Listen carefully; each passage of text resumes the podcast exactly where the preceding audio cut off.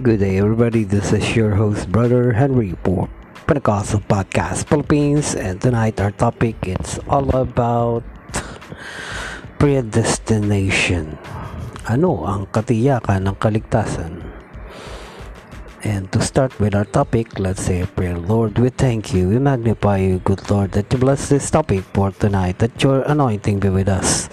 And we thank you for this opportunity. We ask you to touch our heart, our mind, and our ears so that we clearly understand the word that you've spoken to us. In the name of our Lord Jesus Christ, Amen. So, ano ang katiyakan ng kaligtasan? matitiyak natin ang ating kaligtasan kung tayo ay may mananatili sa Kanya. Pansinin natin ang John 15 verse 1 up to 7. Hinalintulad tayo sa mga sanga. Dapat nakaugpong parati sa puno ang ating ng Panginoong Hesus kapag tayo ay nawalay sa Panginoong Hesus, tayo ay matutuyo at itatapon sa apoy tulad ng isang sanga na nawalay sa puno. At uh, next po is uh, ay sa Epis, Episo 2 verse 8 ang kaligtasan ay regalo o kaloob ng Diyos kaya hindi niya ito babawiin ito ay very true. Ang salitang kaloob pagdating sa spiritual na katotohanan ay iba sa material na katotohanan.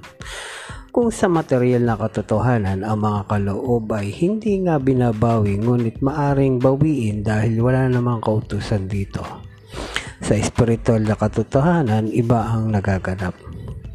Sa lumang tipan sa unang Samuel 16 verse 14 hanggang 18, ang Espiritu ng Diyos ay umulista kay Haring Saul at ibinigay ang kaharian kay Haring David. Pansinin natin ang kaharian ay kinuha kay Saul at binigay kay Haring David dahil sa kasalanan ni Saul. Unang Samuel 15 verse 22 hanggang 26.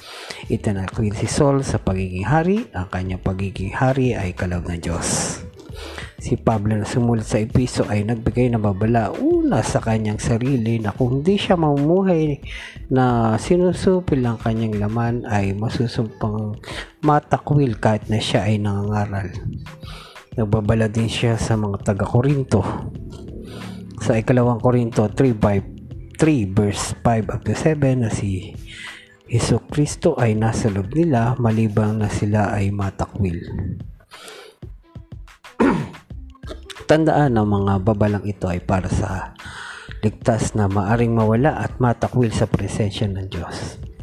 May halimbawa tayo sa Biblia na maari nating hatulan.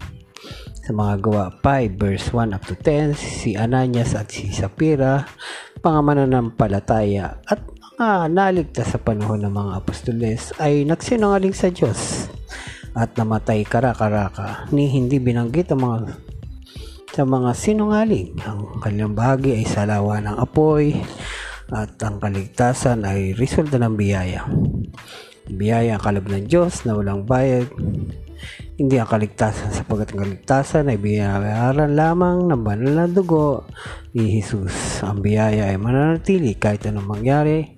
Ngunit ang kaligtasan ay dapat nating upang ingatan upang manatili tayo manatili tayong ligtas at ang kaligtasang tinutukoy na kalaod ng talatang 8 o nga nating uunawain ay hindi tumutukoy sa kaligtasan kundi ang kaloob ay tumutukoy sa biyaya. Bakit? Dahil ang biyaya ay kahabagan ng Diyos na hindi natin pinagpaguran. O kailangan gumawa upang matanggap ito.